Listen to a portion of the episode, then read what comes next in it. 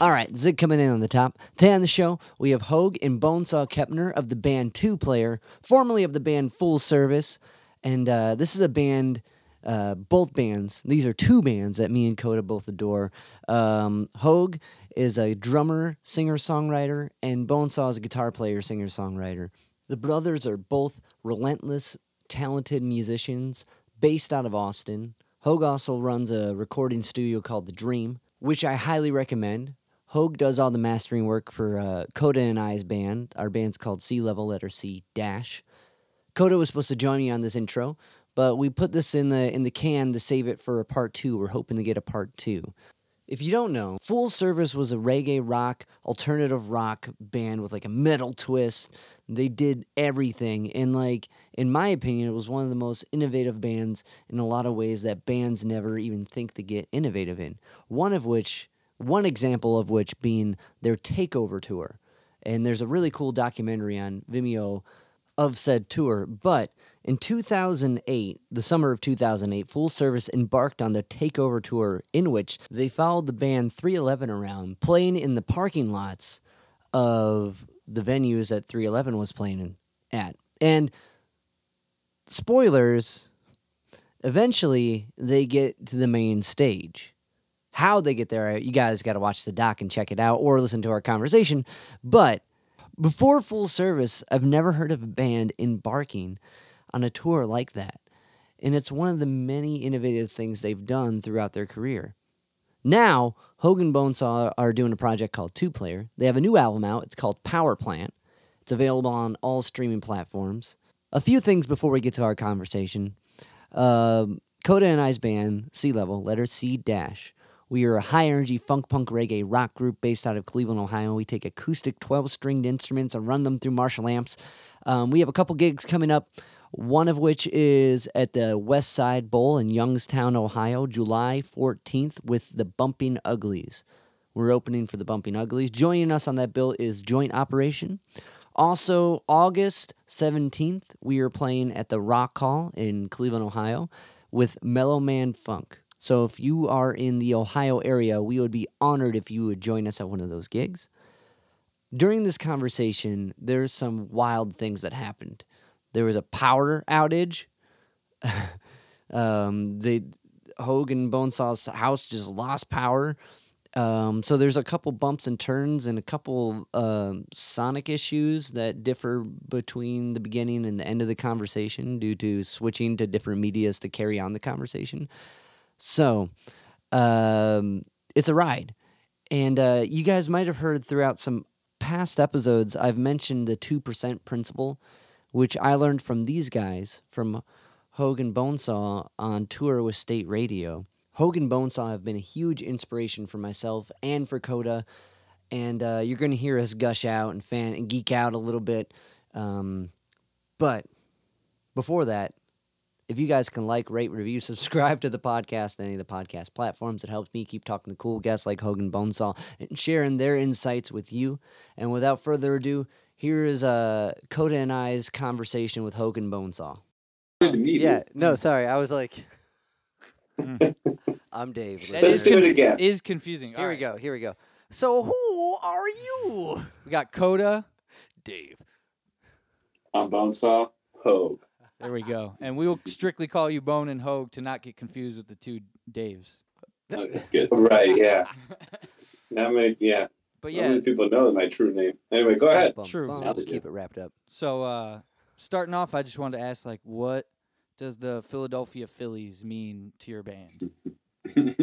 oh, I'll go bone. So then I'll pick up where you no, leave off. I mean, it goes quite deep if you know our family and how we got to where we are. I mean, our baseball was like the thing our family cohesion was built on, basically, both playing it together and then my, our weird third brother, who's just like the sports writer savant, who was, you know, his name's Tyler Kepner. He's had this incredible uh, affinity for baseball and sports writing since he was a, a small child. So, uh, you know, we followed his career. He's a sports writer for the New York Times. He's had a couple successful books out. Um, and baseball is just sort of how we weaved a lot of our relationships together, I guess.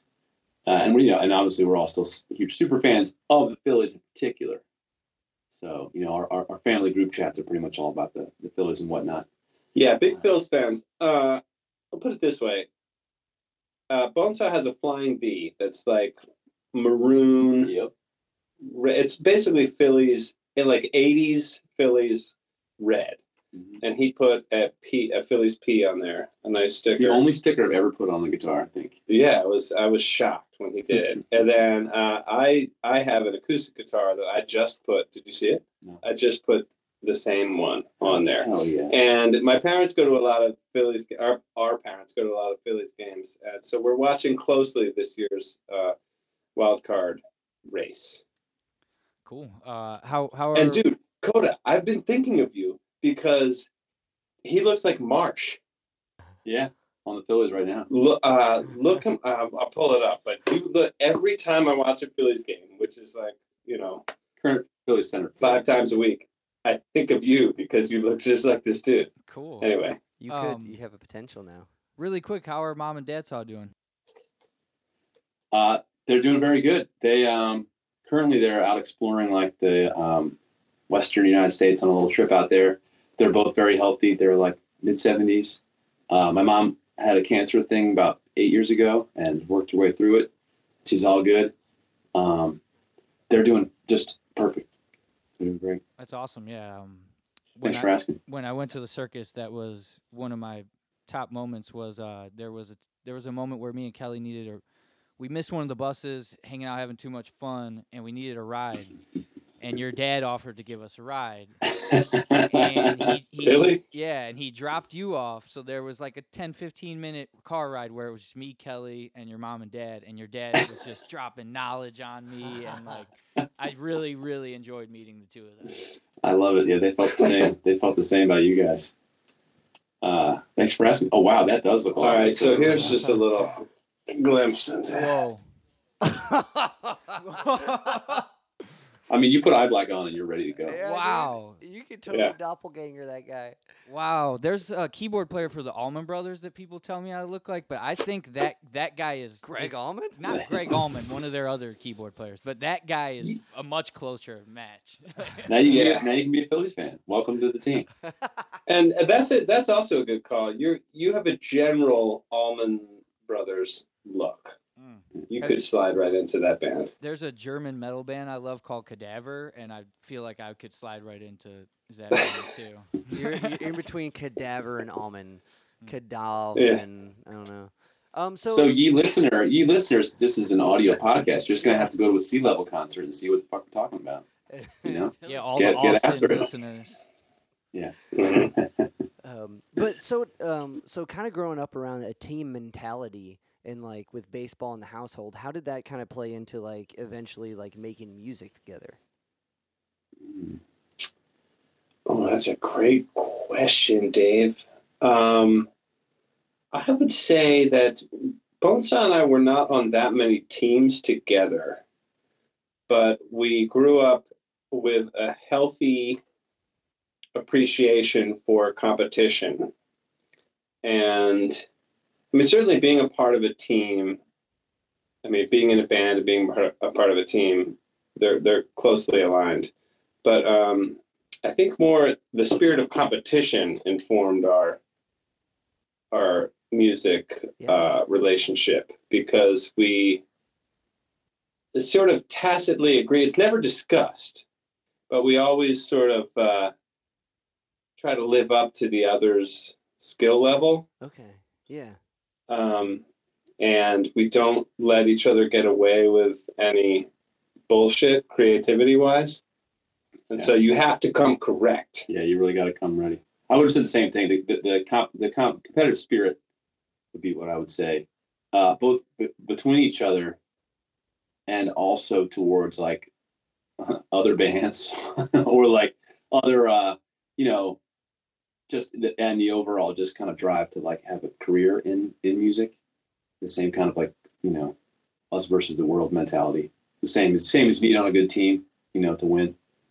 Yeah, and Smell also. Smell was the in full service. Now we're two player, but in full service, Smell was the third head of this monster, and um, he also kind of had that us against the world mentality.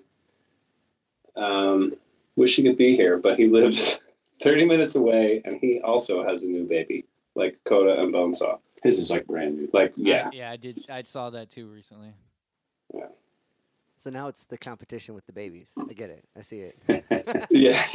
they're gonna they're gonna sign him up for soccer in the same league and keep track of who. I mean, in full service, it got to the point when we had to stop after many years of competing against each other every day, playing soccer, basketball. We pretty much had to stop Yeah. because of the like the competition got to be such that we we couldn't play together Well- anymore. Yeah, here's a couple examples. So and other bands who used to play with us also refused to play with us because I mean, mostly because of smell.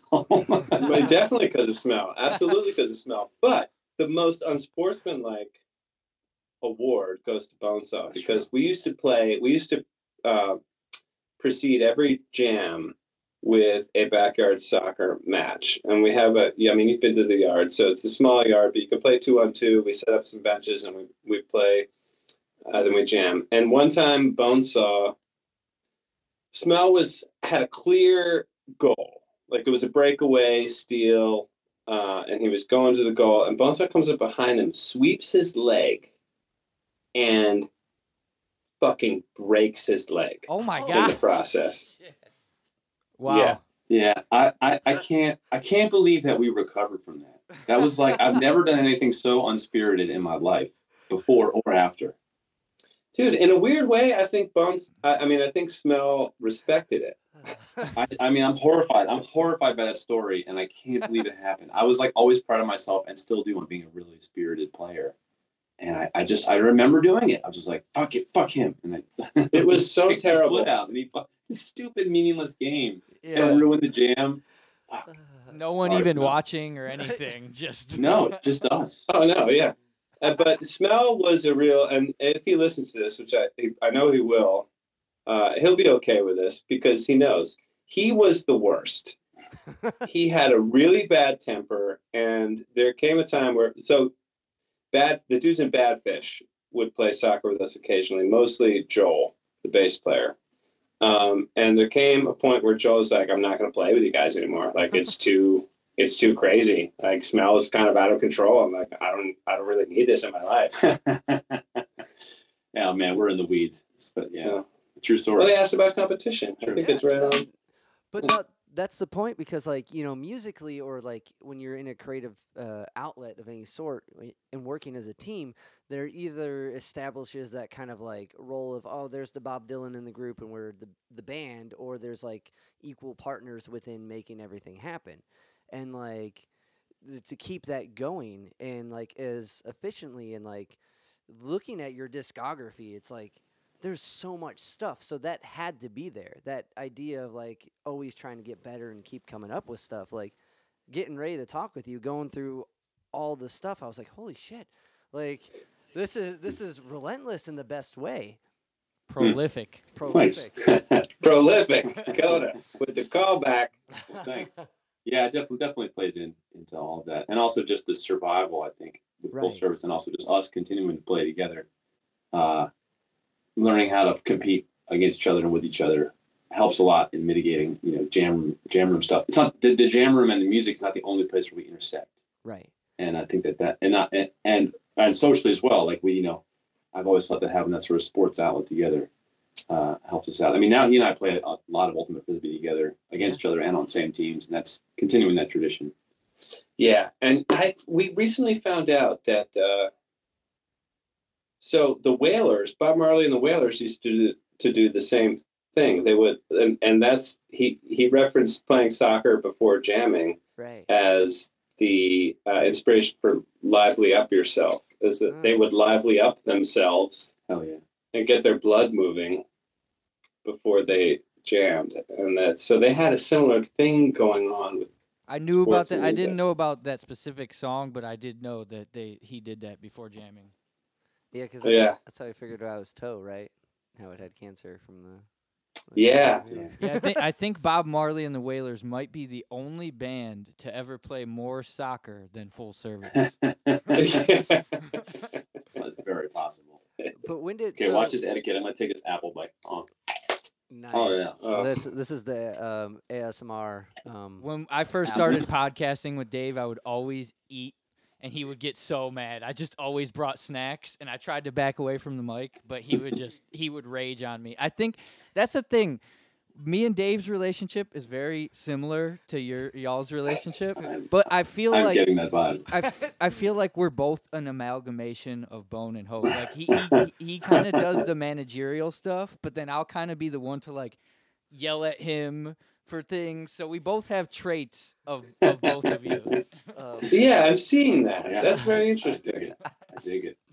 But, um, You're, um, so the kind of the kind of when did music start to become an outlet? When did like when did you guys start playing and writing? Was When music in the household for you guys Mm. growing up? Yes. Growing up, and, and, uh, in terms of what we were exposed to, uh, our parents, though not musically trained or, you know, having not had any um, career in music, they were very musical. And um, they sang to us every night before we went to bed. And um, and wrote songs. and wrote songs. Yeah, they were oddly uh, creative for like a lawyer and a, a medical writer slash you know stay at home mom. Um, and looking back, like they had a really good sense of harmony. and structure. It was yeah. Yeah. We, we, we a long time later we like like we should figure out like what the music is underneath these several songs they wrote for us that they sang every night and like they were like really they would be great songs. Yeah, they understood form. Yeah. but they had no instruments, so it was all as a cappella. So they had one. It was called. So my real name is Dave, and they called me Davy Doobies, which was, which was uh, prophetic in a way. You know what I mean? But um, and then they had one called uh, Cookie and Puppy and Ernie, which were like Bonesaw's stuffed animals. But Davy Doobies went, Davy, Davy Doobies, sock it, sock it to me. Davy, Davy, you're so sweet. David, David Doobies, wooby, wooby, woobies, you're my little sweetie Pete. Oh, David, David. and they had that blue note. Oh, David. But so they were following like this blues form, and then yeah. uh, Cookie and Puppy and Ernie went, Cookie and Puppy and Ernie are friends with my little Timmy toes. Cookie and Puppy and Ernie, they go wherever he goes. I love my yeah. Timmy buddy. Yeah. He's my special boy. and Cookie and Puppy and Ernie, they bring him so much joy. Oh, Cookie. I mean, I sing this every night to Ramona. There's Yeah. another verse. And that, there's also the Pokey Little Puppy, which is the that's the that's the best one. That's an original? Yeah.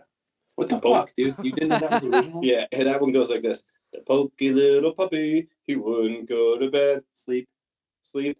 The pokey little puppy, he wouldn't count sheep. The pokey little puppy, he wouldn't. Such a sleepy head, but the pokey little puppy just wouldn't go to bed. Pokey, pokey, pokey little puppy. Pokey, pokey, pokey puppy dog. Pokey little puppy dog. Pokey little puppy dog. Pokey little puppy dog. The pokey, pokey dog. wow. Yeah, it's incredible memory that you guys can remember that. oh, I mean, I sing it every night to Mo. yeah. The last song I sing every night. But She you- can sing it now. Yeah, that's amazing. Yeah. I was curious with uh, with Ramona. Has she ever met Ramona that the song She was does. written about? What is the what is the relationship there? It's, Dude, she was here yesterday. yeah. Whoa. So that's Ramona Gonzalez. She lives down the street still. She's a, a sophomore in high school, and uh, you know we named her after that Ramona and the song, and uh, She stay close the- to them all. she did the artwork for Carousel. Yes. Wow. Great. Great memory. Oh, man, yeah. Yeah, that's hanging on their wall of their house. Anyway, so she calls her her god sister because she's my goddaughter, and uh, she babysits for her. She's like her only person who babysits for her, and they, they have an incredible chemistry. It's like so so great. It's even it's hard to believe how well that worked out. That's awesome. Yeah, they have a good good relationship. That's amazing. That's a one. Right. That's you're right that that those songs you guys just sang were very like musically like well thought out. Like way Yeah. way better than the songs that I've wrote for Freya and, and as a songwriter. So Who knows? That's Dad saw, and Mom saw. I think Mom saw wrote Pokey Puppy. I was gonna say I was getting more mom saw vibes. Um. So anyway, jumping that back was in. that was our music. That was amazing. Yeah, that was Like- great. Yeah. So jumping from there, um, when did you guys start playing instruments, and what instruments did you guys start on? It's a good story for Bonesaw. Oh yeah. I mean, it, it came about, you know, I was in middle school in like the early 90s, like 90, 91. So like um, amazing years. 89, yeah, 90, 91, 92 uh, for, you know, rock music. Motley Crue, Guns N' Roses, like Megadeth, like all these things happening. And uh, I had a friend, Morgan, who turned me on to that. Morgan, who later helped make the Takeover movie. Moog. Um, Moog, yeah, Yes. Mooger. So He's Mooger also had, uh, he also produced a lot of the records, right? he did several of them. yeah. the other still wants you. so he had a he was first one to get a guitar in sixth grade and he let me borrow it one time and I like I thought it was awesome, played it for a while, and then I had a big floor to ceiling mirror in my bedroom that this true story, I swear. And I was, you know, seventh grade or whatever, sixth grade, like think whatever. I was pretending to be rock out in my room in front of this giant mirror and my mom walked in. And I was like so embarrassed. I said, Oh, I just it's just because I want to play guitar. And then she got me a guitar and I played. Um, and that's why I started because I was embarrassed. Dude, it could have been a lot more I embarrassing. know. You I were know. wanking on a guitar. I know. I hate uh, but then, um, then my best friend growing up was a drummer, and that was really like, you know, he and I played together all day, every day, and Hoag picked up drums, so it's kind of like I had two these two incredible drummers right from the get go, and he ended up playing in a band with Mooger, another guy. Um, so we sort of, in our high school developmental ages, kind of came up with other people, but like practicing in the same room, not really jamming very much. Um, except in jazz band in high school. But then when I went to college, that was when he, you know, he started playing. We started playing together in college, basically. After you know, not really playing much together in high school. so And I know Hoag went to Yale. What college did you go to, Bonesaw? I went to Amherst College. It's in Amherst, Mass. Not UMass, but Amherst College, other side of town. Um, what I was always curious what your guys' degrees were. My degree was in American Studies, which is what you choose when it's sophomore year and you have to choose and you look at what classes you've taken. And and that's that's the American Studies is in the, the most classes you, you took. Yeah, mine was American history, just similar. Very Whoa. similar. Yeah.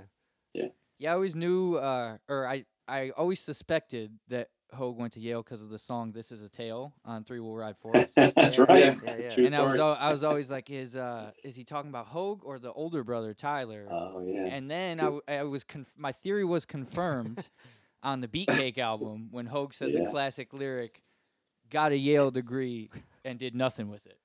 and Did did say that? nothing with it. Yeah, that's great, man.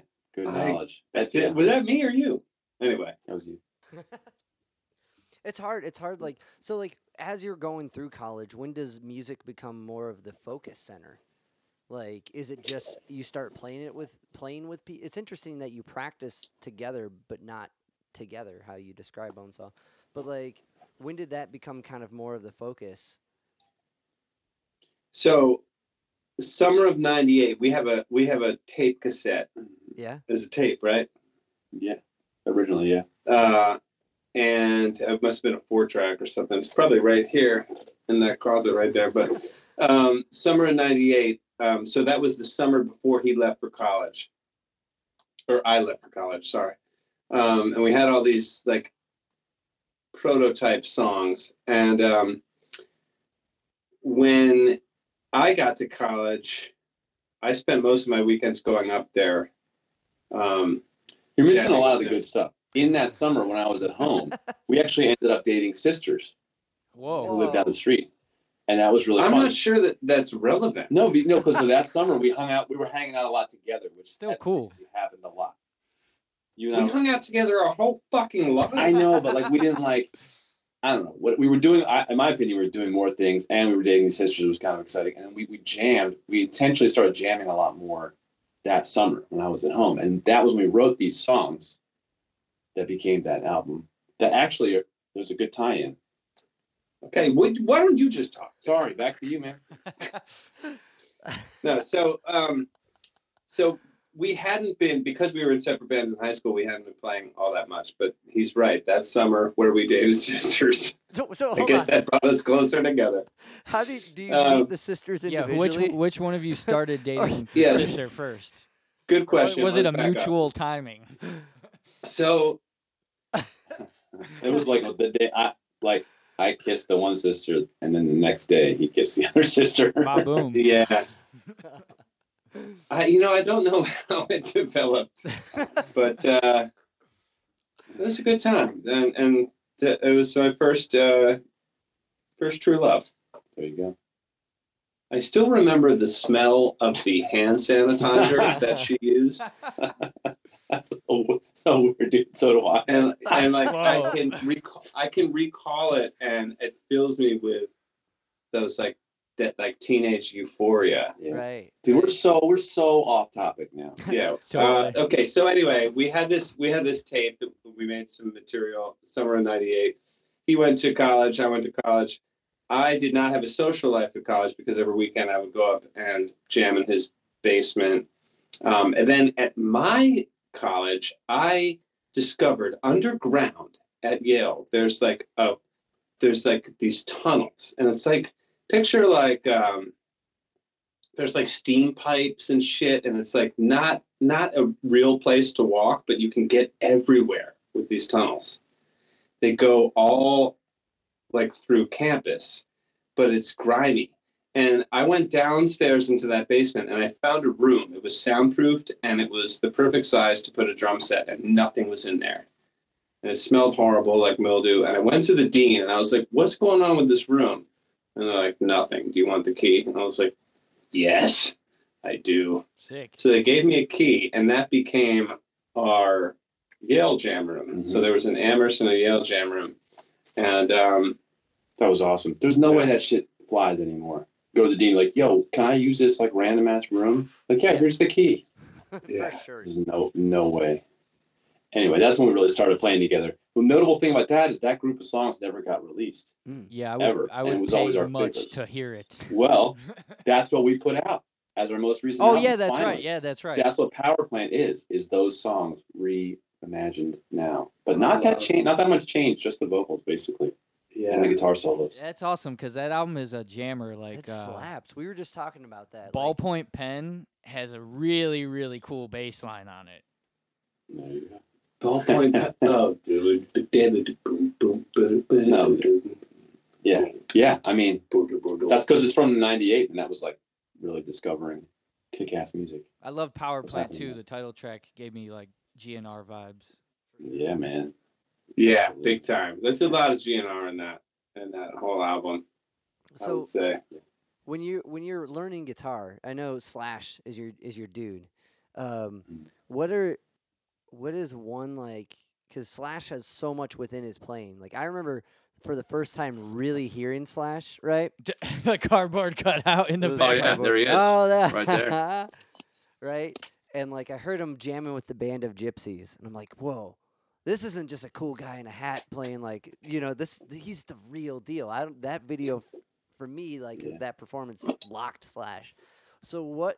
My question is, what is like one of the most like fundamental kind of Slash licks or Slash like um, approaches that opened up guitar playing for you? Great question. That is a good question. Uh, it might be a bit of a surprise. One, like from the soloing perspective, that was sort of what I always wanted to do. A lot of Right. like, um, you know, I video had VCR tapes of his concerts, and I would try slow mo the, the ones Yeah. that they would have close ups on his hands, and Yeah, like, yeah. you know, just see like like you know he didn't play his pinky very much. I don't know, and like figuring out like if that was the way I wanted to play. I tried to like make make my hands look like his. That sounds really That's weird, That's funny because you use your pinky quite a bit. I do. So that was one thing I, that I did. Okay, does, that I realized didn't work for me. But if you look at like other ways that his fingers move, I did the same. But anyway, there was this, the solo at the end, the outro solo to um to Night Train, and the Mhm. outro solo to uh, Rocket Queen. Wicked. Uh, there was some lines in there that I was like, he's like going back between kind of like a major feel and a minor feel, and like just Right. some things that were like achievable, but also like really amazing. And I sort of later realized, not too much later, but when I was really into GNR, that like the songwriting part and the actual playing of like riffs and chords, I was more drawn to Izzy's parts. Um, as he and just he had a really like Stonesy, an interesting way of like making his stuff exactly fit. And uh, so I think I, I tried to really. The truth is, I really tried to blend it too, even though I never really like. How about You know, and that's how I approached. I approached a lot of the full service albums because I was only a guitar player, so I would just try to think, okay, I need my Izzy part and then Yeah. my Slash part. Dude, I remember when he he so he had these VHS tapes of like Rock in Rio or like yeah. you know uh, whatever performance Paris, Yeah. the Paris show. Um, and like back, you know, VHS when you pause or like slow mo, it's just not what it what it is today. so he like he gets to this crucial part. I remember finding him downstairs and he was like trying to figure out this part, but it was like it was just blurry and grainy on the pause, and he just couldn't fucking get I never got it. what he was doing. I never got it. Anyway, how about how about you, Hoag? Was there a Axl moment? I know you're a big Axl guy. I love Axl. I think he's a once in a uh, not even like generational. I think he's a once in like a humanity. like yeah existence of Earth talent. Um, and but I mean, yeah, I mean, I, I started seeing what he was doing when I was like ten and eleven years old. So the imprinting that went on was pretty intense. Um, he's crazy, obviously, and and like a little bit of a horrible person in a lot of ways, but um, I think you can't hold those type of people accountable on the same standards. As cra- as there's- crazy as it sounds, I think the closest person to Axl would be someone like Kanye. Yeah. Like yeah, no, I it's, agree. it's weird to say, but like similar things where they have that genius quality, but that crazy quality that just has to like bounce off of each other. Yeah, I, I mean, he's a force of nature, um, and and he uh, I, what there's a great story that, that Bonesaw told me that he wouldn't rehearse with GNR because he was like, it's too much. Like it doesn't make sense for me to do what I need to do in a rehearsal setting. It's inappropriate. like, like I need to go. That's crazy. I need to go ape shit. And like, so I'll do my thing. I'll be ready for the gig. Um, Not. yeah, well, he would be late for the gig, but Yeah. he, but he would, uh, whenever, you know, he would be ready. He would be late, but he, He delivered, that's for sure. for sure. Um, Very formative for both of us, that's for sure. Have you guys seen the new Thor movie, Love and Thunder?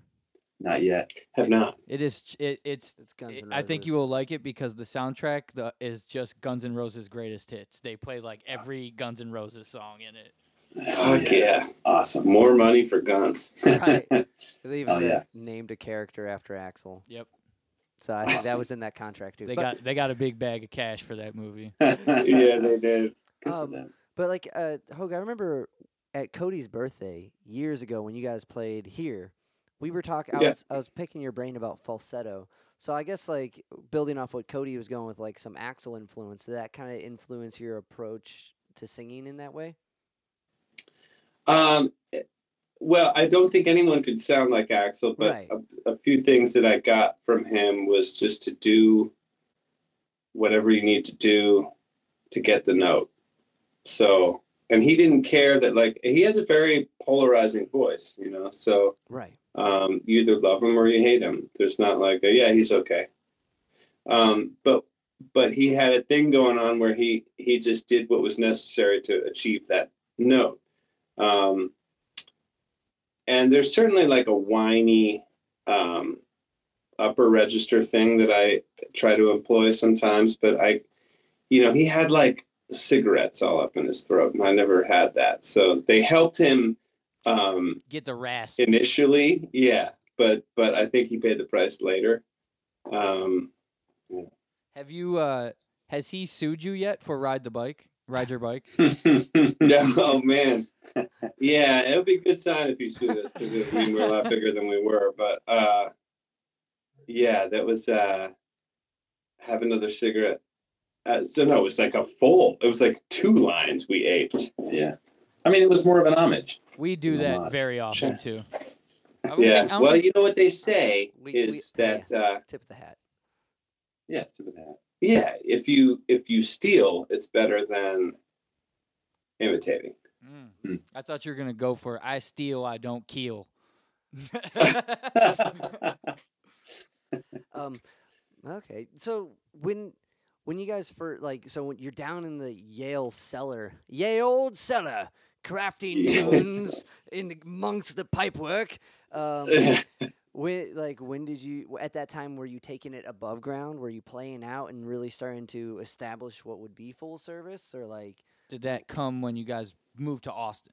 or yeah, or, Well, we, we always sort of thought of it nowadays, and we look back, and there was like the college full service, and then there was the full service that was down here. And so there, wa- the band did start then as full service with some friends of mine from Amherst, and it ended up with uh, so it was me and Hoag, and then this guy Bert singing, another guy Warren singing, and then uh, my friend Kevin, who's on my baseball team there, playing bass. And we played we played a lot, played parties, we played a couple shows, you know, in town, and like we, we played a few at other played the Yale Battle of the Bands a couple times, and like yeah, we did like college stuff. we know? won that shit We did too. win that. We won that. I think it's the only time we entered a con- contest. Yeah, we've never done a musical contest. Um, the only closest thing is Rome. and Rome from Sublime with Oh, yeah. Rome has a podcast, and I like stumbled upon it recently. And they do a thing where they play tracks on it, and I thought that it was just that they just played your track, so we sent it in, not realizing it was like a competition. competition, and we Oh, got yeah. completely annihilated in the competition. And I was like, "See, this is why we never did any of that shit." Yeah, Right, fuck yeah, right, well- man, Yeah, I love you guys. that. I fucking love you guys. Yeah. We had a policy after that forever that we would never do competition. Yeah. Just he established that same policy because I didn't know it was a competition. I just sent it in, and I sent in like He sent in the dumbest song to send in for a musical. It was like a ten minute instrumental, not anything what we like. Good for you. You trolled them a little bit. they dug it though. They were like they Rome said nice stuff, They were complimenting him. and then Oh, that's cool. and then it got to the the vote offs, and they're like, "Yeah, sorry, Dave." like said it like that. Oh, that's cool. I see you were disgust. right, right, That's right. neat. Yeah. but anyway, so So jumping Wait, in, that call, that brings that that reminds me of a um there's a there's a 311 song like in their later years and, you know people who are listening to this will be like i'm going to turn this off because it's talking about 311 fuck you 311's cool yeah they have some stuff going on whatever but agreed. anyway they have a lyric that that says uh, we only enter in one contest and it's uh, we only enter in one contest that we made up ourselves and it's to be the 311ist it's very cheesy but isn't that a nice sentiment right, right, Totally. right. Well, if, if anything, that's what that's what all healthy competition should be to be the best you. And if you Yeah. can surround Yeah. yourself by people that inspire that, that's even better. Right. Yeah. That's, that's Bruce Lee-isms. But um, Ooh. yeah, do you guys dig Bruce Lee? I haven't. I haven't. Uh, No opinion. Probably. I mean, probably. It's yeah, just like, probably. It's a haven't, good answer. I haven't really looked at it. Okay, Yeah. okay. Let's let's put a pin in this. I'll call you back in an hour. Like just give Yes. me death for a little bit and like Send. Send. I know that he had one where he fought Wilt Chamberlain. That's pretty cool. No, That's it was cool. Kareem Abdul-Jabbar. Kareem Abdul-Jabbar. See, Yeah. I mean, I've only like with looked at it with the side of my eye, but whatever. Which is it's funny doesn't- when they fight. He's like as tall as his legs. Yeah, oh, no. He But- kills him, right, in the movie. right, right, right. yeah, yeah. It's He game. It's, kills Kareem. he doesn't Yeah. kill him. No, right?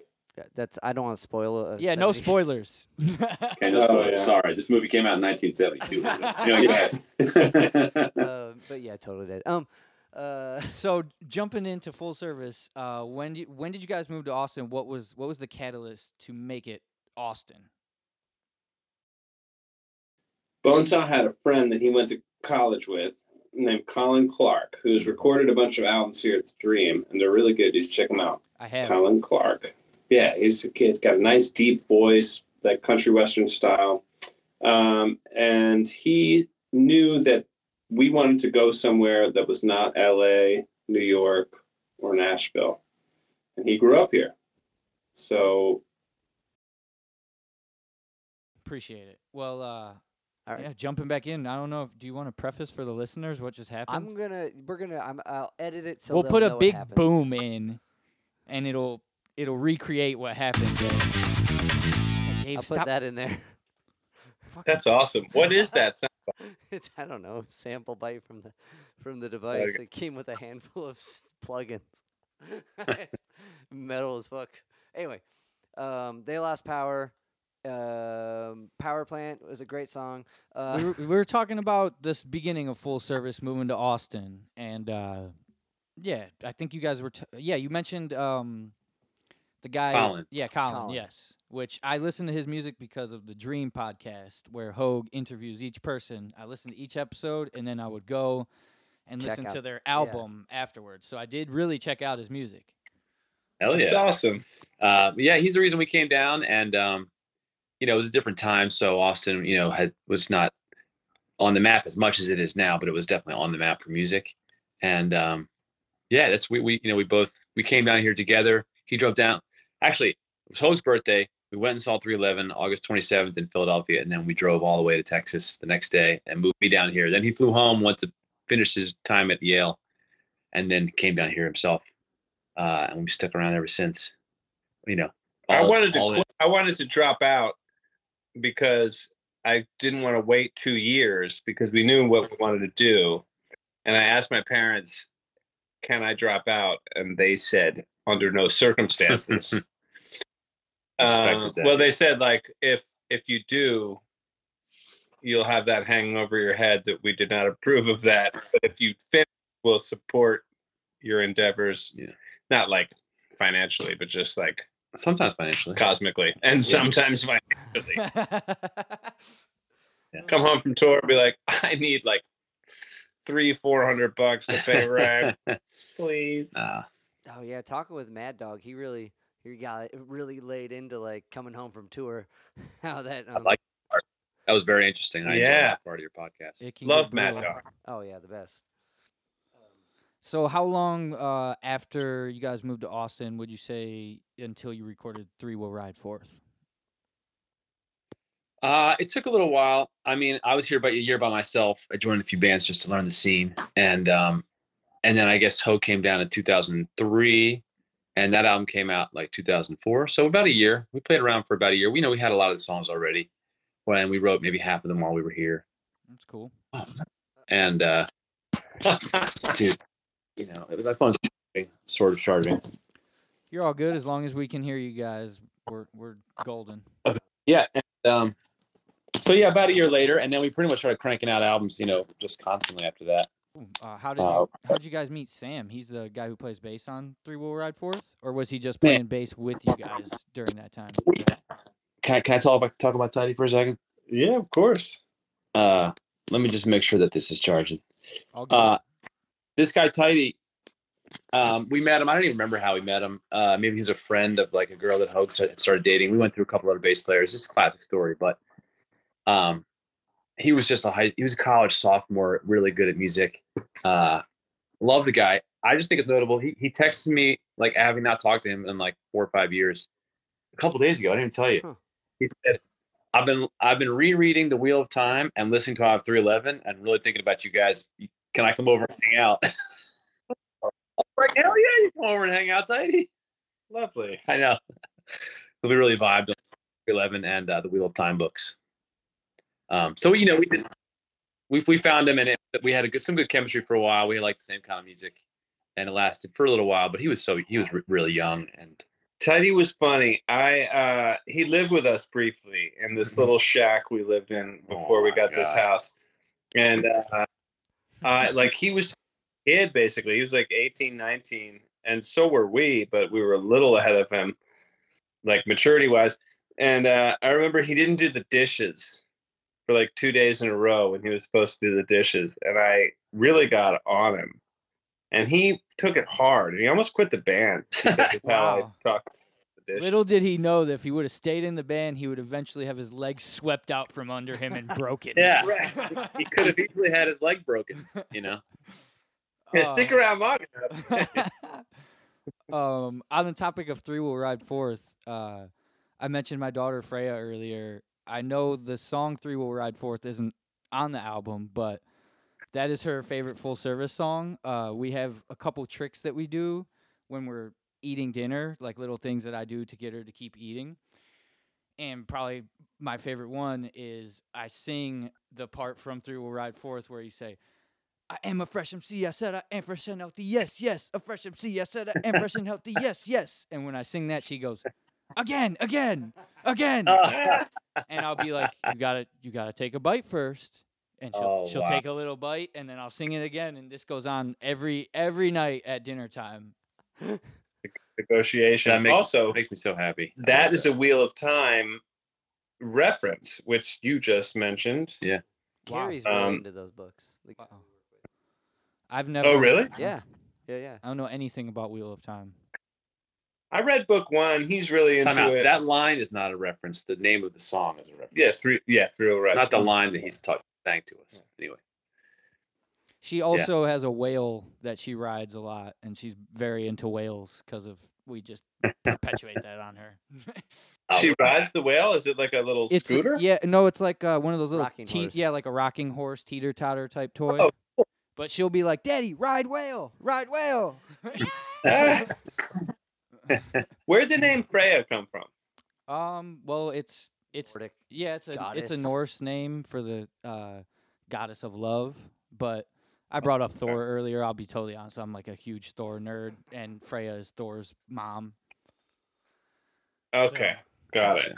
It was the closest I could get to like naming her Thor that Ke- Kelly would let me get away with.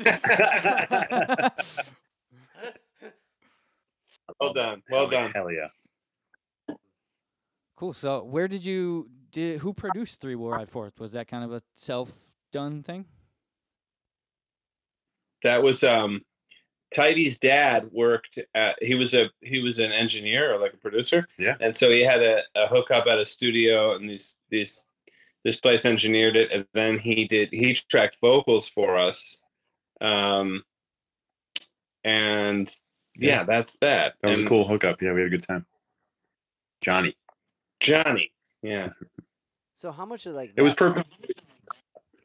Sorry. Uh, Sorry, guys. How much of that process were you guys kind of like taking in at that moment? Because like with Dream Studios and like doing it now on your own, was it starting to click there, seeing it happen and like using your music in that sense? Because that's always like a hard spot to be in, like as far as like a player and like a producer of your own music or like an engineer, you take yourself into two different situations. There's like the is this a cool part? Does this work?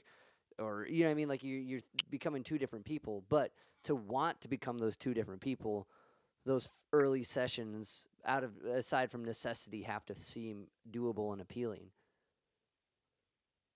Yeah, it we definitely learned things along the way at other studios and whatnot. Okay, so more Uh, from down the line then. Yeah, and it wasn't right away that we were like, "Oh, I wish we could do this ourselves." It was it was more like um, we were doing it, and and and you know we're thankful for those uh, studios and whatnot, but we always felt a little rushed because you're spending a lot of money. You know, any musician can identify with that. I think they they go in and you feel like you have to get things right right away.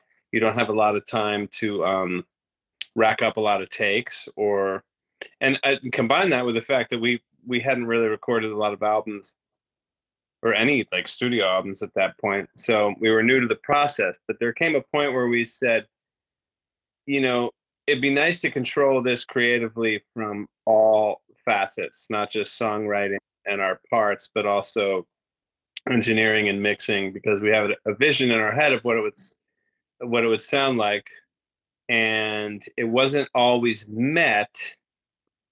Um, and the and then there's a cost effective uh, Aspect. analysis. Yeah. Yeah, No, and so we.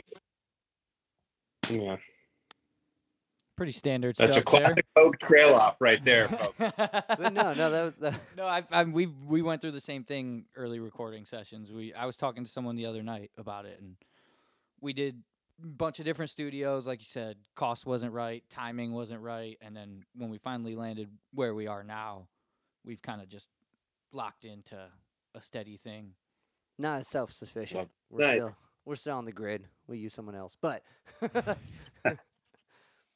You know, I think I, I uh, this is sort of a big picture thing, but it's I kind of shocked it took me this long to realize this about myself and about us is like it always we're just do it yourselfers in pretty much every aspect of our life. It always kind of ends up that way, no matter what, for better or worse. Like, you know, ev- everything from like writing the songs, like we kind of self-produce each other, you know, right. working with producers. We've kicked around. We, did, you know, we've just never really done it.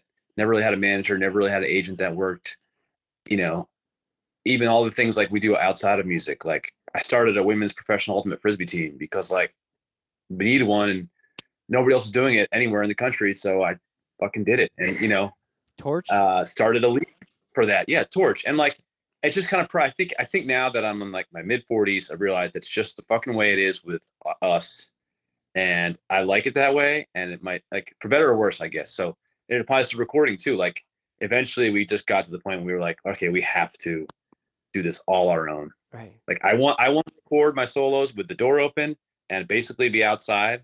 It gets me in the right vibe. I don't I hate being in like cold air conditioned studios. You can't stay in tune and shit.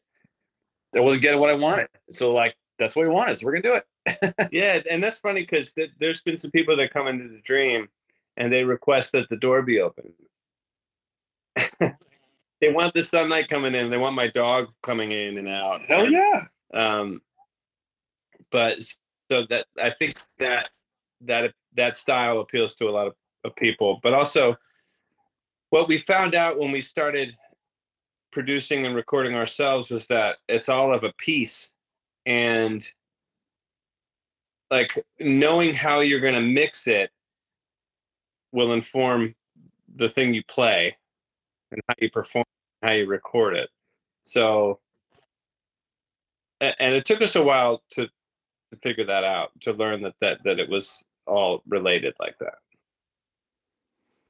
Yeah, um, that's pretty epic. We want to say thank you to helping us out with mastering our last Oh, for sure. record. Yeah, and, yeah. And uh, that meant a lot. To Oh, yeah. us. Great, that's a great album, by the way. Thank Oh, you. Thank you. Um, that's That thank you, man. That means a lot coming from you. Um, like, uh, what it's interesting, you guys with that, like how you said, with everything you do is extremely the DIY ethos, the in the Dischord ethos, the punk rock, do it yourself, find new ways to do it. And me and Cody were talking about that before talking with you guys. It's just even in how you handle thing, band things bands do normally. Like that, you were telling me about the whole. Uh, you had a guy, man, a fan manage you. We remember like- when you guys did manager for a month. I Yeah. did. Oh wow. Not until right now, but yeah, that was fun. Yeah. So we, were, we were just talking about ideas like that. You guys always have these out of the box ideas, and I think that's one of the biggest uh, inspirational things that we've taken from you guys is the DIY, do it yourself, but come up with a creative, different way of doing things. That's well, that whole idea of like just the takeover tour or like any of those. It's like completely. Most people are like, well, you email the guy and you wait till you hear, and then you, you know, like you, you do the thing. Not much of that aspect is do it yourself, which is what's so cool about what you guys do. Is that mundane like cookie cutter approach most people don't take a creative approach to. You guys did, and like that's super inspiring because that makes that that two percent stuff you know, maybe a little more than 2% in a different way. Mm. Nice. Wow. So you should probably you want to describe the two percent. uh, you can. Well, the two percent came about.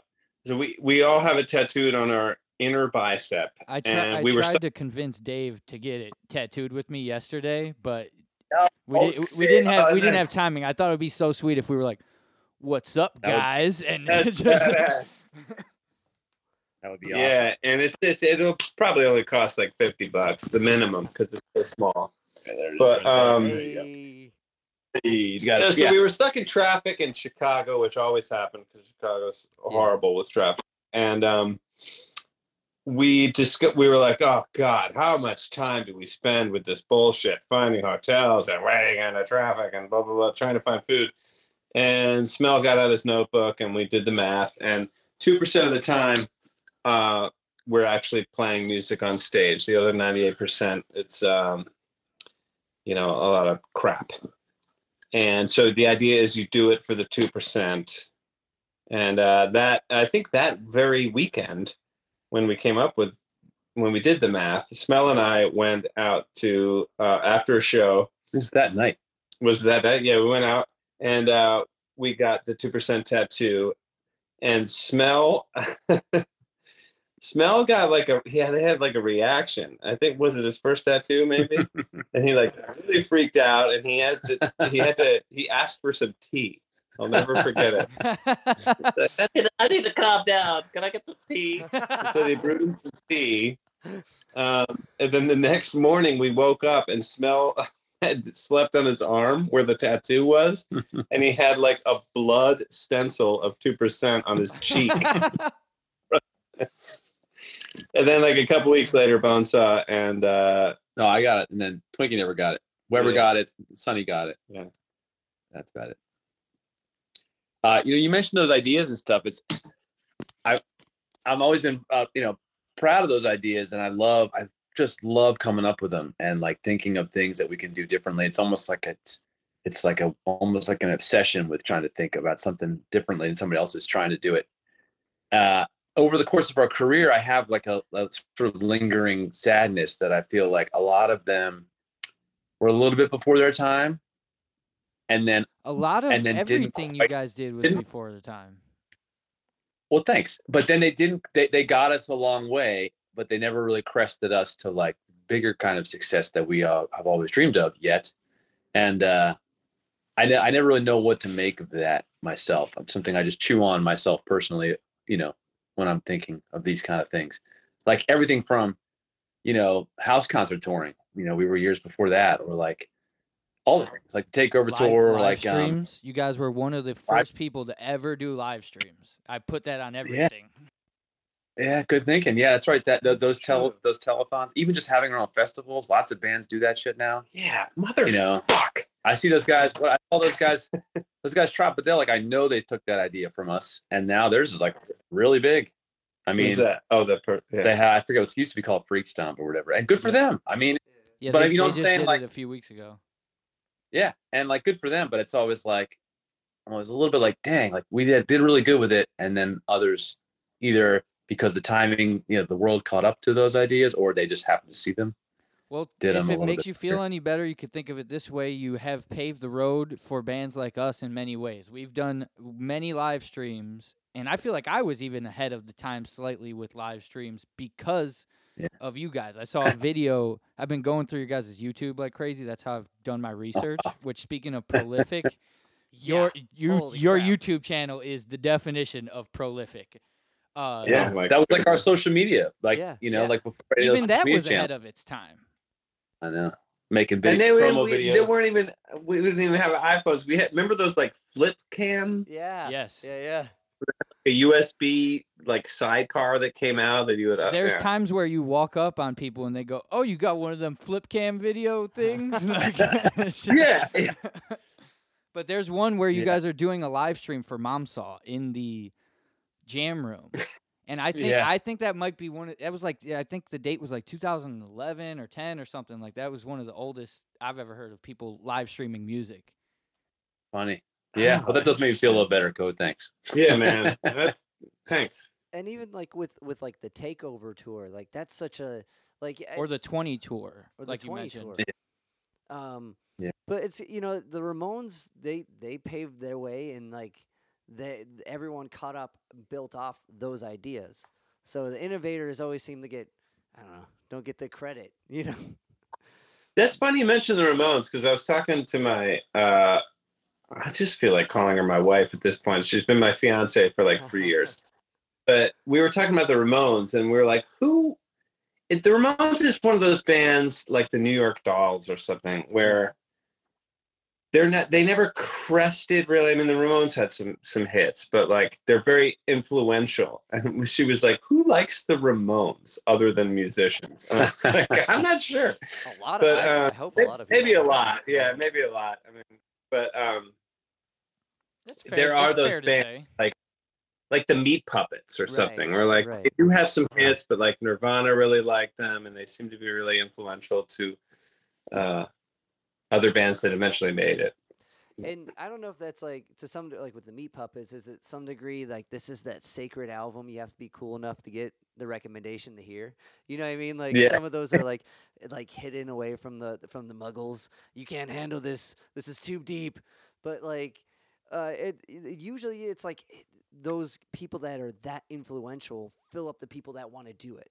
You know what I mean? Like the Ramones paved the way for so many punk bands, and they would play house shows and just like they would play to other bands that became like the Dead Kennedys and fill in the blank, right? But Mhm. they never market like like uh, what do you, they never charted really anywhere significant. Their fourth album, they 4th or fifth album, they did with a like one of the Beatles producers or something. No, no, it was um uh Shangri La's. Uh, They try, yeah, oh yeah, one of the, the Beach Boys producers. nope, nope, right? nope, nope, No? nope. Um, Oh, oh. it was that. Ah, it'll come back. it'll come Either back. way, they did they did try to go down that lane, but it still never worked out for them. They did like a poppy album.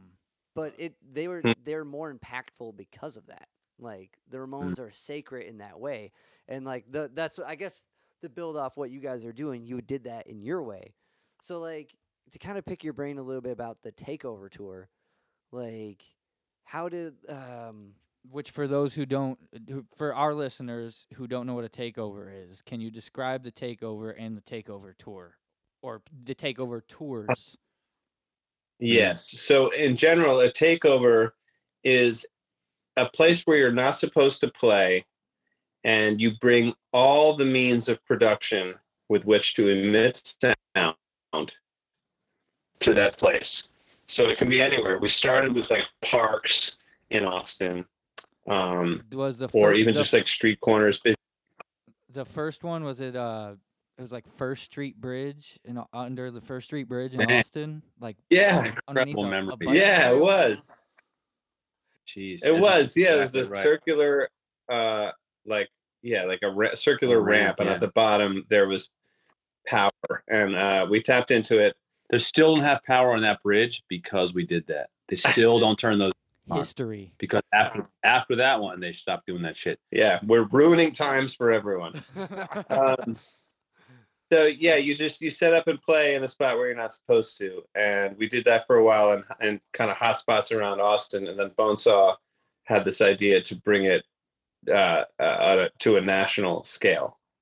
Yeah, and, and and we were touring a lot and having a hard time figuring out how to promote and whatnot. So we would do it like we play in Auburn, then we play on the campus at lunchtime, and and then go play. I mean, like honestly, it didn't work that much. It didn't actually work very much in those scenarios. like we had a good time. We would get in you know trouble. People would see us, but usually it didn't lead to like a lot of people coming to our show that day. One time it led to us playing at the fucking crazy a crazy party somebody invited us to play at Arizona State but otherwise uh, they didn't work that well. But then when we decided to take it on a tour and do an entire tour, just playing illegal shows in parking lots to try to capture fans in person, it did lead to a lot, you know, eventually. Partially because we made a movie about it, which you know, all these things like at the time that was a much harder thing to do because it wasn't like you know this was the first iPhone we ever saw was on that tour, so it wasn't like people had a lot of like video available. We had to bring a whole crew. Um, There's a but in general, the idea. eh, when you're talking about meeting uh, Tim, you talk about how Chad was frustrated with his iPhone, and just the way you say Yeah. it, you can tell that iPhones are like brand new. yeah, that was iPhone one. only rock stars had them at the time. Um, but that the takeover tour idea, like a lot of our ideas, really grew out of like like frustration with uh, how the current system was for doing what we wanted to do, which was like you know making fans and playing shows, and uh, feeling like roadblocks and getting to those places. So trying to find alternate ways around them. So we were frustrated at just like everybody's doing MySpace and social media later, and so we wanted to do something that was the opposite of that to set ourselves apart. Um, and it was the Wild West. Like you know, la- labels were kind of crumbling when in the in the early aughts, and um, the, like MySpace and social media was just happening, and all all bands were trying to figure out, well, what do we do now? Mhm. You know, we don't go to a label. Uh, how do we do this all by ourselves? So we were just trying to figure it out. And thankfully, thankfully, we had a mind uh, in Bonesaw who would suss all that out. Thanks, Hoag. but you know, like to to do that, compliment. to do that, it's like, it, like it, I I don't know, like I I've but I've played plenty of busking gigs, right? And like you play in the spot that's kind of designated, right? And you're trying to capture a moving audience, so that's a way different technique to meet and play in a way than it is like when people go to see you. Or when you put yourself in front of a, a band that you're opening for, right? So there you already got kind of a captive audience at that point. So like to get mm-hmm. passersby is like double as hard. So like and to do like a full production like you guys did, for a whole tour in spots you're not supposed to be. You know, that's it's it's insane. And the doc, like how it pans out, how it does, so epic. One of the Right. most epic docs ever. So after doing So there's a little bit there's a little bit of history how how this came about that I, that I'm just now kind of putting together.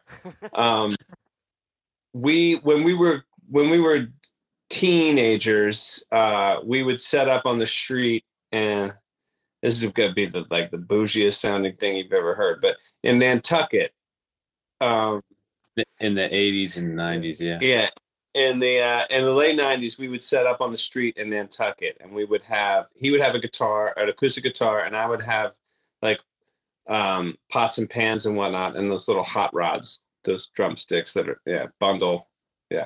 Um, and we would play to passersby. And by the way, I love the plural prece- preceding the uh, second noun. there Jeez, get there, Hoag. but um so anyway we would we would play and and we just try to uh engage these people as best we could and so there is that was the early earliest version of takeover Yeah. now, back then we had to apply for a permit which we Mm. We did not care for our later years we would we would beg forgiveness rather than permission but we um there was one time where somebody when we would get some good dough you know like people would drop in like fives, tens, twenties, but one time some motherfucker put in like a twenty or a hundred, maybe 100. a hundred, and he said, "This is if you stop playing." Whoa, no. And we were like, "Deal, Yeah, you can't can be- deny it. yeah, that's our price." Well, he's downplaying it. We uh, completely stole the idea of doing takeovers. We've never done a tour, but we have done many takeovers. Um, awesome. there's a venue. The most success we've had with one, you guys played there, Nelson Ledges. Um, Yeah. we're playing there in two weeks. We We made it We- to the stage. we though. have had success going there. So they have woods there where people camp. And what Yeah. we do was we wait until the headlining bands are over and we go in the woods and we have a specific campsite we always set up at and they we have a guy who does a really big fire and we'll get like almost the whole crowd back there sometimes and that that was like a really that's been really great takeover spot, you know. That's a great spot. That's it can't get much better than that. yeah. We that's really smart. So y'all got a, a slot this year? Yeah. Yeah, yeah. Yeah, we're playing at a magic festival in two weeks. There's going to be a bunch of music ma- magicians and musicians at this festival. Oh, nice. Um, Love it. but the finer to, to tune in this technique, what is the takeover technique that you guys have learned throughout the years that has been most effective in the gnarliest of situations? And why was it not the mobile takeover unit? Mobile take. Oh my god. So Code is referring to a time when we had like condensed our, our takeover setup To the whale. No, it was, into a, it was a road shopping cart. Oh, Shopping cart. Yeah. Yeah. But that was only available because we moved from gas powered generator to charged battery Mm. generator. You know, I would say the calculation nowadays would be different because of the way that like uh, social media and stuff has changed the game. Whereby like just the act of doing the stunt gives you something interesting to post about that could become newsworthy that people are going to watch, not necessarily people who are there. Right. Almost the act of doing the stunt is giving you content to post that's going to get you much more because everybody can see it. It's fodder for content. Not, Yeah, so, not like- real time. Yeah, so like I don't know, we haven't done one in a while. Um, I, I think I, if if we were going to do some now, I would have to think about them a little bit differently. Like things like what you guys doing at, at Nelson Ledges would be perfect for cap- capturing a captive audience. Um, but how to get the biggest bang for your buck now would be a little bit different. I mean, um, back then it was like you know you had to balance like driving people away by it being loud and and and weird looking versus like making feel welcoming. So you know, we, we, whenever we could, we would bring somebody else with us who was a friendly person who would be like talking to people while we were doing it. Um, Nowadays, Bonesaw's big idea is to he's trying to find ways to not exist publicly, basically online or mm-hmm. on social media, which is probably the last frontier to guarantee our obscurity. no, well, like, all right, no, wait, well, hold on. I get Is where he's coming other- from with this. You know what I'm saying? No, Well, let me I think- understand think where like this, Bonesaw's coming from with this. Thank you. Yeah, Coda's yeah. got it. Is there any other band right now that has they only exist on their own app, for example?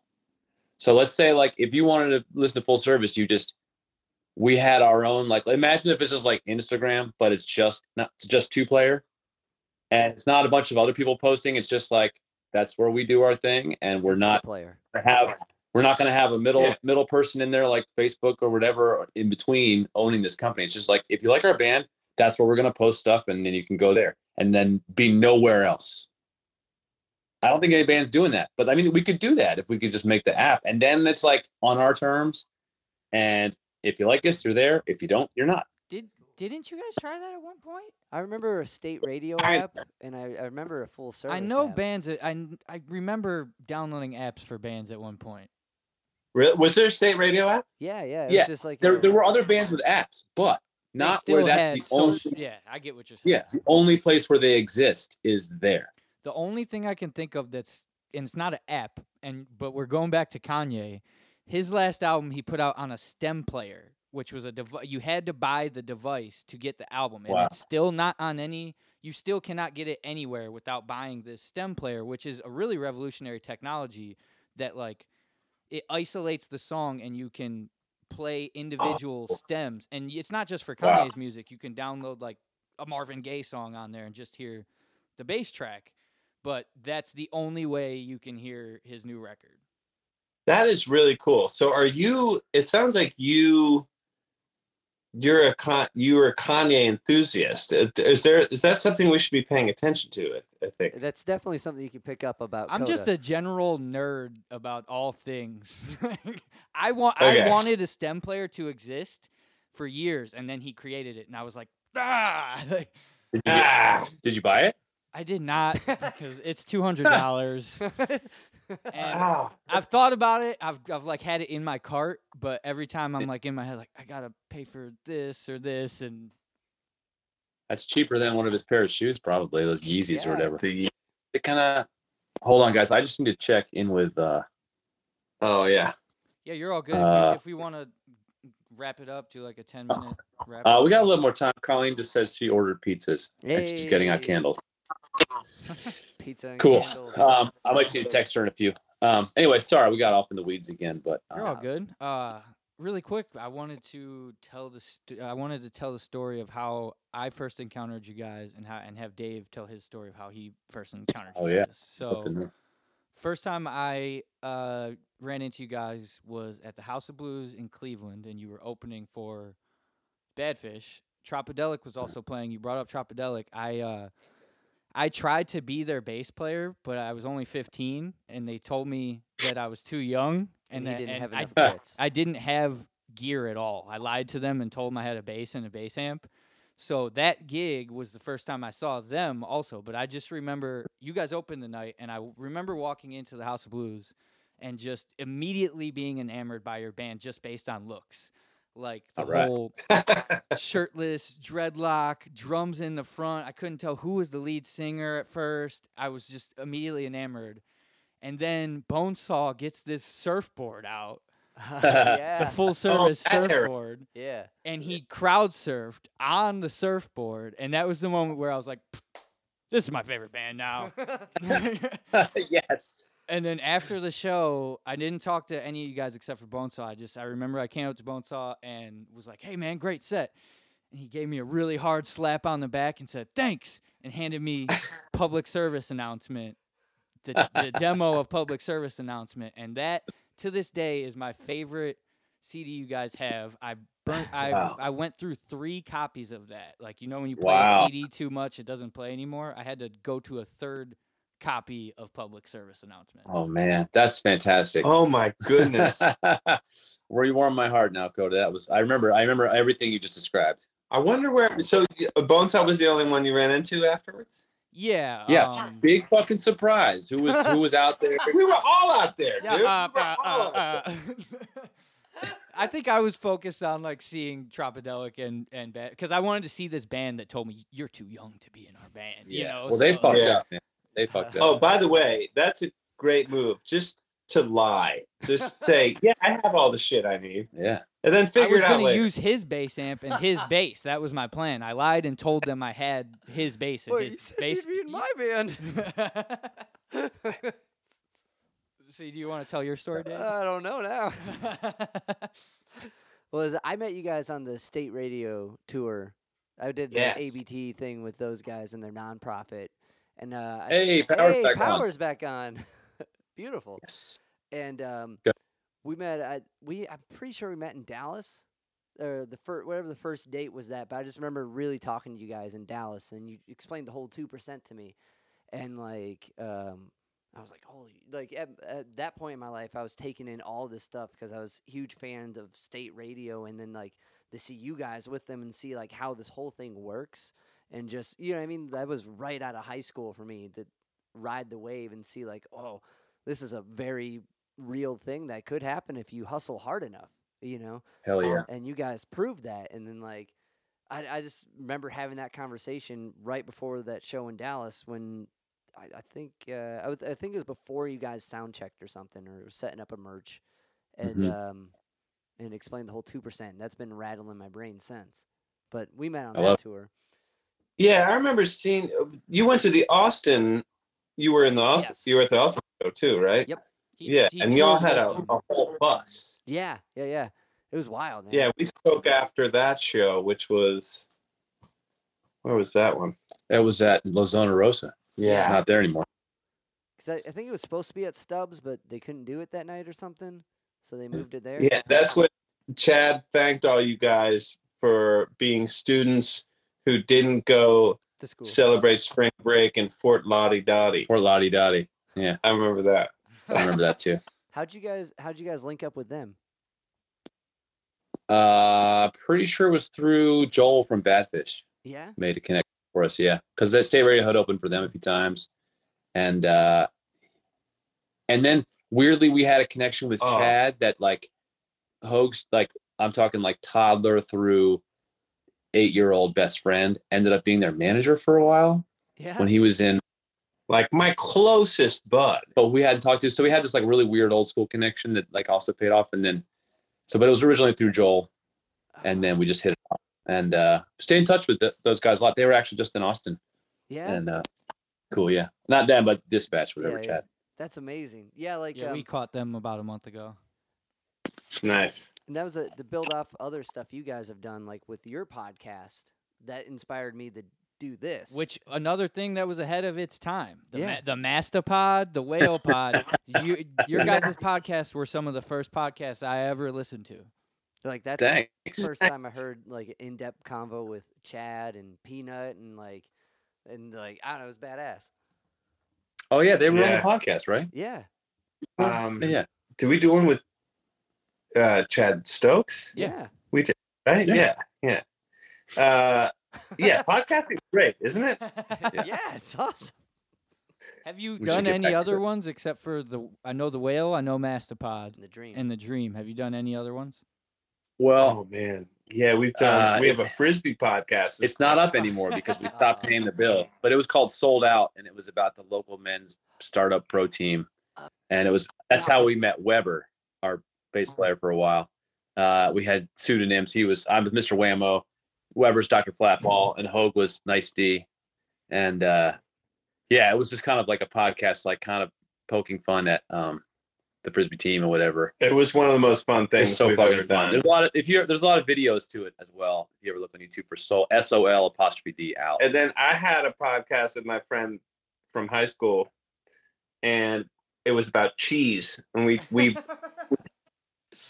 we he he bought a subscription to like a, a cheese like they like they mail you packages yeah, you- of cheese. And we uh, we would taste the cheese, and it was called Curd Your Enthusiasm, Oh my god. And uh, that was a lot of fun. Yeah.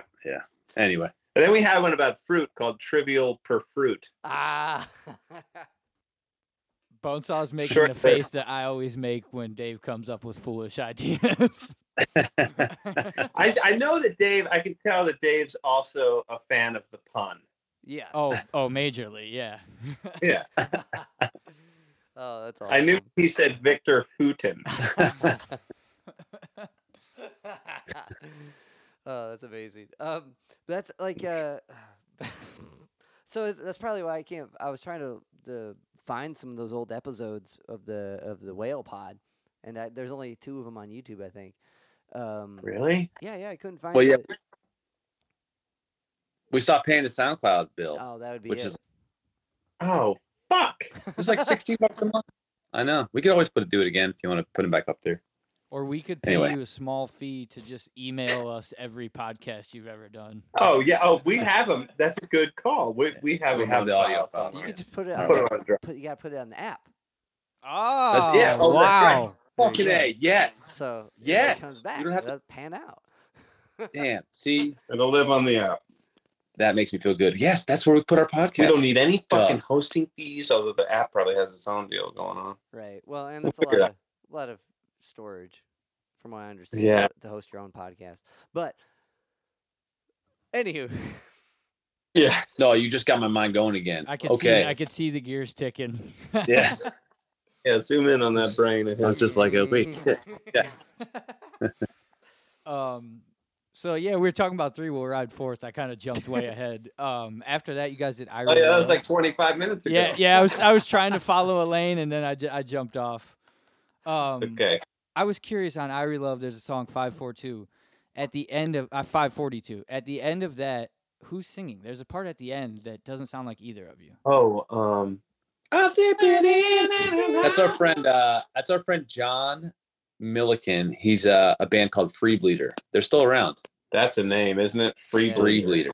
Uh, they had their early albums. We used to play with them a lot in our early times, and co- you know we would go up on stage, play some of their stuff, and with them. And he recorded that album for us. That's awesome. I've always I've years I've been trying to debate to myself, is that Bonesaw or Hoag? Like how did they do that? Oh, yeah. Yeah, that's that's old John. He was one of the first dudes we met in Austin. He's a great guy. Go text Colleen whatever she's responding to. Here, you guys ask me a question. Ask me the Okay. next question. See how he treats me with just like a. Can you. No, dude. We're on my phone. i we should probably do about maybe 10 more minutes and then maybe do an episode two next time. That's That okay. sounds good. That sounds good. Um strictly bone question. Can you speak on the Jolly Roger flag at all? Yarg. Oh, is man. it is it still a part of your setup? No, it's not. I did. Uh, I don't remember where it came from. I'm pretty sure I had some flags when I was growing up and, that were on my ceiling actually, and I just took it and I always had it on my amp from the very, very beginning. And then I can't remember when it was, but it was one of our big shows in Austin, and uh, I gifted it to um, a fan, which became a friend um, named Kat Anderson here in town, and uh, gave it to her. And then she brought it back so I could put it on at the circus, I believe. Uh, yeah, and then uh, I gave it back to her. Um, just a very special fan and friend. We played at her high school graduation and lots of stuff. She used to decorate all the. We did the Christmas shows. She would do all the decorations and stuff. And um, I don't know, just did it. I don't even remember why I did it. I did it one time in college. Never did it again. I never stopped doing it. Very cool. Um, you brought up Christmas. I wanted to talk about the Christmas album and just say, just thank you so much for that. like, uh, seriously, that's one of my favorite albums by you guys, and definitely my family's favorite Christmas album. Well, Sher- I Oh, should wow. say Sharon Jones is maybe like the top one, but our top three at Christmas every year, we start off with Sharon Jones, Full Service, and then Bootsy Collins. Oh, sick. nice. That was fun to make. That was one of the uh, uh, one of the several that we did where we each decided to write a few songs for it. What's that one? um, the Christmas album, and yeah. uh, had a really really great time doing it. It was a fun way to all collaborate because you know usually it's me and I doing the majority of the songwriting, but Sonny wrote two or one or two, and Smell wrote some great ones on there. Yeah, I have Uh, to admit, smells are my favorite. They're great. I- I nice. Yeah, he's got Christmas in Austin and Christmas. Actually, he wrote that before we his- did the album. He, that was the first second one. one. The one about his home, grand home, granddad. uh, home for the holidays. Yeah, Yeah. I cried when he played that on stage. Yeah, that was Uh, nice. Yeah, they're both That's very maybe- heartfelt. I uh we did a Christmas show last year, like a house show and acoustic, and I covered Christmas in Austin, but I changed it to Christmas in Cleveland, and all the A part, all the parts where Smell sings about no snow, I added to be a lot of snow. nice. What's- oh yeah, we did a thing. Dave, we did something for a nursing home that Yeah, you worked yeah, yeah. at, right? Yeah, yeah. I uh, so I also do a bunch of nursing home gigs, and like uh, the last in 2020 when they're all shut down, um, I made this whole Monster Mamma Jam and asked a bunch of people to contribute a Christmas song, and like made it one giant live stream that I put into one video and gave to all the nursing homes to play on their screens so they had something. But yeah, yeah, I forgot about that's right. Yeah, thank you guys. I so much forgot for about that. that too. Yeah, we were going so far deep, we forgot about what was recent. but yeah, that went Dave, over you're well. A really good guy, huh? Yeah. What comes from idolizing homies like you? Yeah. and like Ah. Chad and yeah, like you all the you real guys deal- have done a lot of benefits too. Uh, your last album was a benefit. The whole album right. was a benefit. That's true. Well, did you know we used to play nursing homes as well? That was Yeah. one year we that was our service thing. We were like, let's just try to play as many nursing homes as we can. We only it was it was hard to get in, but we did about four of them. Um, Also, it's hard to tell if they enjoy it. it's just one of my favorite one of my favorite pictures of all time was the front row, and somebody took a picture from behind, and it was all the old ladies in the wheelchairs, and like you know they're like the old shoes, Yeah, yeah. and it was like front row. It was a great shot, but uh, But we played we played some nursing homes and we're like, wow, I think they they thought we were like monsters and they Yeah. hated it. And the, the people like, no, did you see them tapping their foot? I can't tell. if you look, they're like really like, slowly they're doing whole notes, but they got it. You know what I mean? Like, Right. yeah, it's it's interesting to like read a room like that because the reactions are so like different. Like they're what you're used to of like whoa slamming is like is really withdrawn and like it's hard to it's it, it's really awkward at first to see if you're even same with kids. You know what I mean? Like it's it's hard to tell Yeah. if they really like it. You know if they're really having it's it's interesting. There's this middle ground which you get used to playing for knowing how to address. But those outliers, it's it puts you right back at the beginning in a way. That's cool that you it- that you guys did that. It's really it is really. I've always wanted to do a tour where pre-show we would play in a nursing home, like an acoustic gig. Then He's never gig tried to pitch this to me. Not yet, but since you know he's pitching the app, I'm gonna pitch to you like how we actually make money. We play the DIY shows at night and the nursing homes during the day. If Yeah, they, man. If they pay That's well. cool idea. Mm, they don't, but we'll make some. He's cash. he uh he also did a takeover at a nursing home. Oh yeah, during this is going to be crazy. During COVID, he went to one, or did you did at several of them? yeah, I would do it every week. He went and played outside on top of his van. Yeah, put the speakers inside. Oh, Dave. They threw me a wire That though, so cool. they threw me the wire and I went on and like They no, would watch no. through the windows. and they would clap. During COVID, because you knew they were they were really isolated and they needed some pick me up. That's Yeah, yeah. awesome. My- And I was I was going there usually, you know what I mean? Like so I, that was a regular haunt. So like it was it was fun to do it from the top of the van. That's so fucking. A cool. regular haunt. That's the name of your next album. That's So cool. That's so cool, dude. I love that you did that. That's fucking amazing.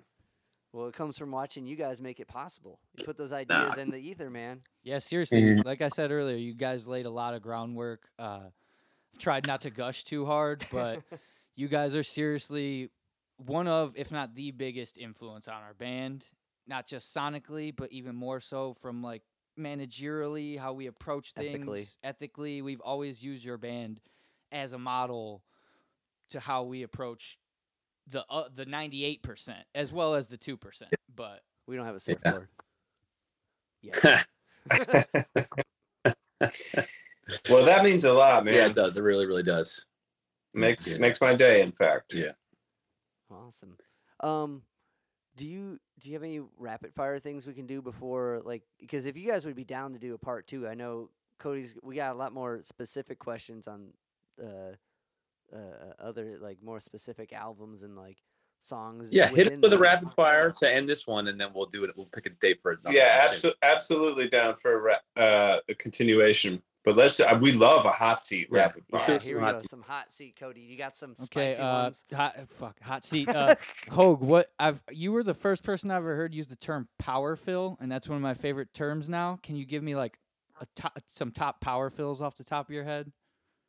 Was that referring to? Help me out. Was that referring to drum fills? Yeah, of Yeah, course. dude. Yeah. Talk.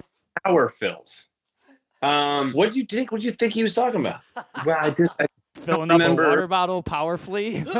Yeah. yeah, yeah. Thank you. That's that's his scenario. He was where- making fun of you right there, dude. um, I'm pro Hoag. How- We got this, buddy. Um, well, a good power fill, an example of a power fill would be uh, Teen Spirit. Smells like Teen Spirit. Chicka chicka chicka chicka chicka. nga. You know, where that that big like ticka ticka ticka ticka ticka ticka. bah. That's just like there's no dynamics. It's all like mezzo forte. Um, I guess John Bonham had a lot of power fills uh, at the end of um, Stairway to Heaven. Um, my mouth can't even do it fast enough. But yeah, no, not like a lot of touch, just like pure attack. The one that comes to mind for me for yours is freezing dub when you do that little extended fill towards the end, right before the guitar solo. Yeah, that's a power fill. Good call. Um, You you know what? With Hoag, they come up a lot in the solos. Like I would say, the there's one on Two Players album. You know the song Earth Force Master. There's like a guitar Mm. solo at the end, or it's like a big sort of outro with all these big industrial sounds, and he does a big power fill that rolls over the measure. It's my favorite part of this of the album, probably. That's one of my Yeah. favorites too. That song gave me Coheed and Cambria vibes. Uh, ah, I don't know if you guys have ever Cool. gotten into them, but we have uh, been compared to them, but not neither of us are Never. attuned to their catalog. Mm. all right. Next rapid fire. Uh, how do you create the perfect headband, and what is the significance of headbands? Oh, I got I'm this. wearing one right now. So I recently brought the headband back because my hair is long enough now to to to bring it back. But you have to you you cut the bottom off. You can't take a middle section. You need the seamed section Mm. Um, T-shirt. at the bottom of the shirt, Yeah. and also you have to since it rolls up top, it'll roll about a half inch. You need to you need to buffer zone a half inch into your cut, um, and you want like what is this like four five inches? yeah, About four. depending on the size of your forehead. Yeah, Should be four. but you want to go thicker than you might think. Mm. Yeah. Um, and then and then uh, inside, so you you want the seam, you know, like as you wear the shirt, you don't want to flip it inside out. Yeah, that's it. Although there's a cost to that because it rolls over towards the viewer. Yeah. You might think like, oh, you want that to roll into your head, but you, so you asked. you rolled out. rolled out. Yeah, rolled out, laces out. I I got a quick one. Do you still have the the um, hard drive from uh that you got when you met 311 dudes? Oh, the lucky Wow. hard Yeah. drive. The lucky hard drive. It's 30 feet below us. Yeah. Yeah. It's Back still I thought you were gonna pull it out of your pocket. Yeah, like- I haven't let go of it since. you mean this? Yeah. Yeah, Still got that. And although it's I, I, I still have actually. I have the piece of paper that Tim wrote their manager's number down yeah. on. I I have that on my wall there. home dog Yeah. No, he never he never emailed me back to his email when I wrote him. Uh-huh. I mean Tim Mahoney, but whatever. And next to the slash matchbox. Yeah.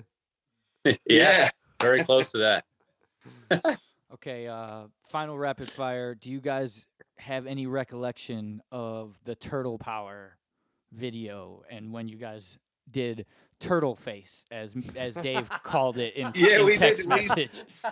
Oh, we're about to get canceled. That's some what, tur- that's what Dave. Turtle. uh, let, I do remember that.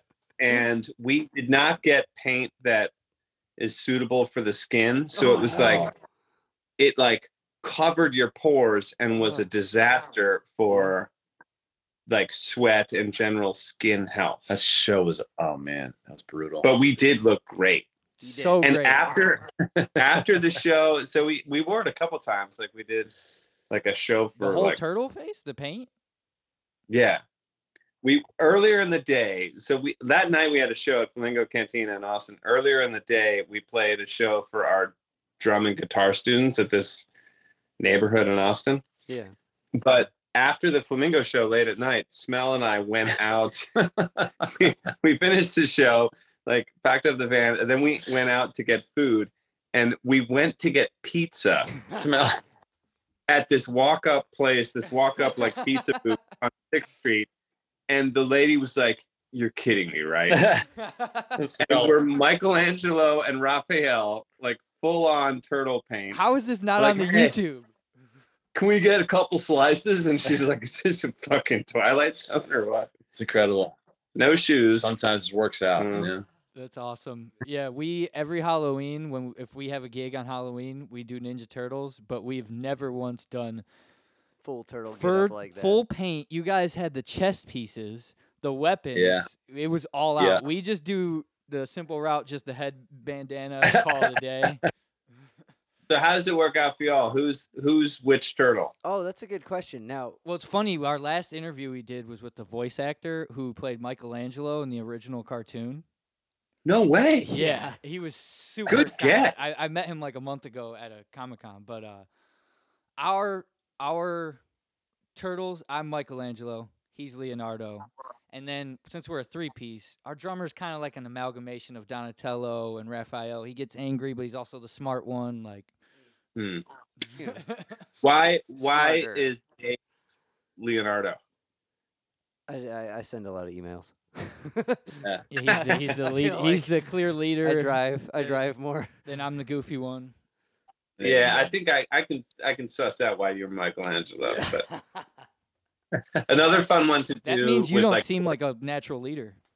Ouch. like a combination of red and blue. You know. the A team is a fun one also to A-Team's a good one. explore. You know the identity. well, why'd you guys go with what you went with? Do you remember? Um, Well, s yeah, similar reasons. I mean, Smell was you know, smell and pizza. Like he delivered pizzas for like 20 years, and he like only ate pizza, so that was obvious. Michelangelo. Uh, I was Raphael because like he got he was pretty hot headed and like competitive, and like you know that's the way we are. And you were same Leonardo. Leonardo because you're like the brains in some ways. And Twink was Donatello because just sort of Gotta gotta be one of them. Well, he's he's kind of jittery too. Like Donatello's jittery in the same way Twink kind of is. yeah. Twink is jittery. You're That's right. for That's a generous way to put it. Oh wow. Uh, all right, fellas, I probably got to get going Yeah. now. This is Yeah, incredibly fun to we chat appreciate with you it guys. so much. Uh, before we let you go, we just want to plug your show on October 8th. Anybody listening that's in Austin or Texas, get a ticket to come see Two Player at HQ on October 8th. Yeah. Yeah, thank you for the plug. It's not not a whole lot of tickets left, but there's a few. So right on. And if, if we would love to do it again or do a continuation if you guys want. That would And- Absolutely. Just a lot of fun. that'd be awesome.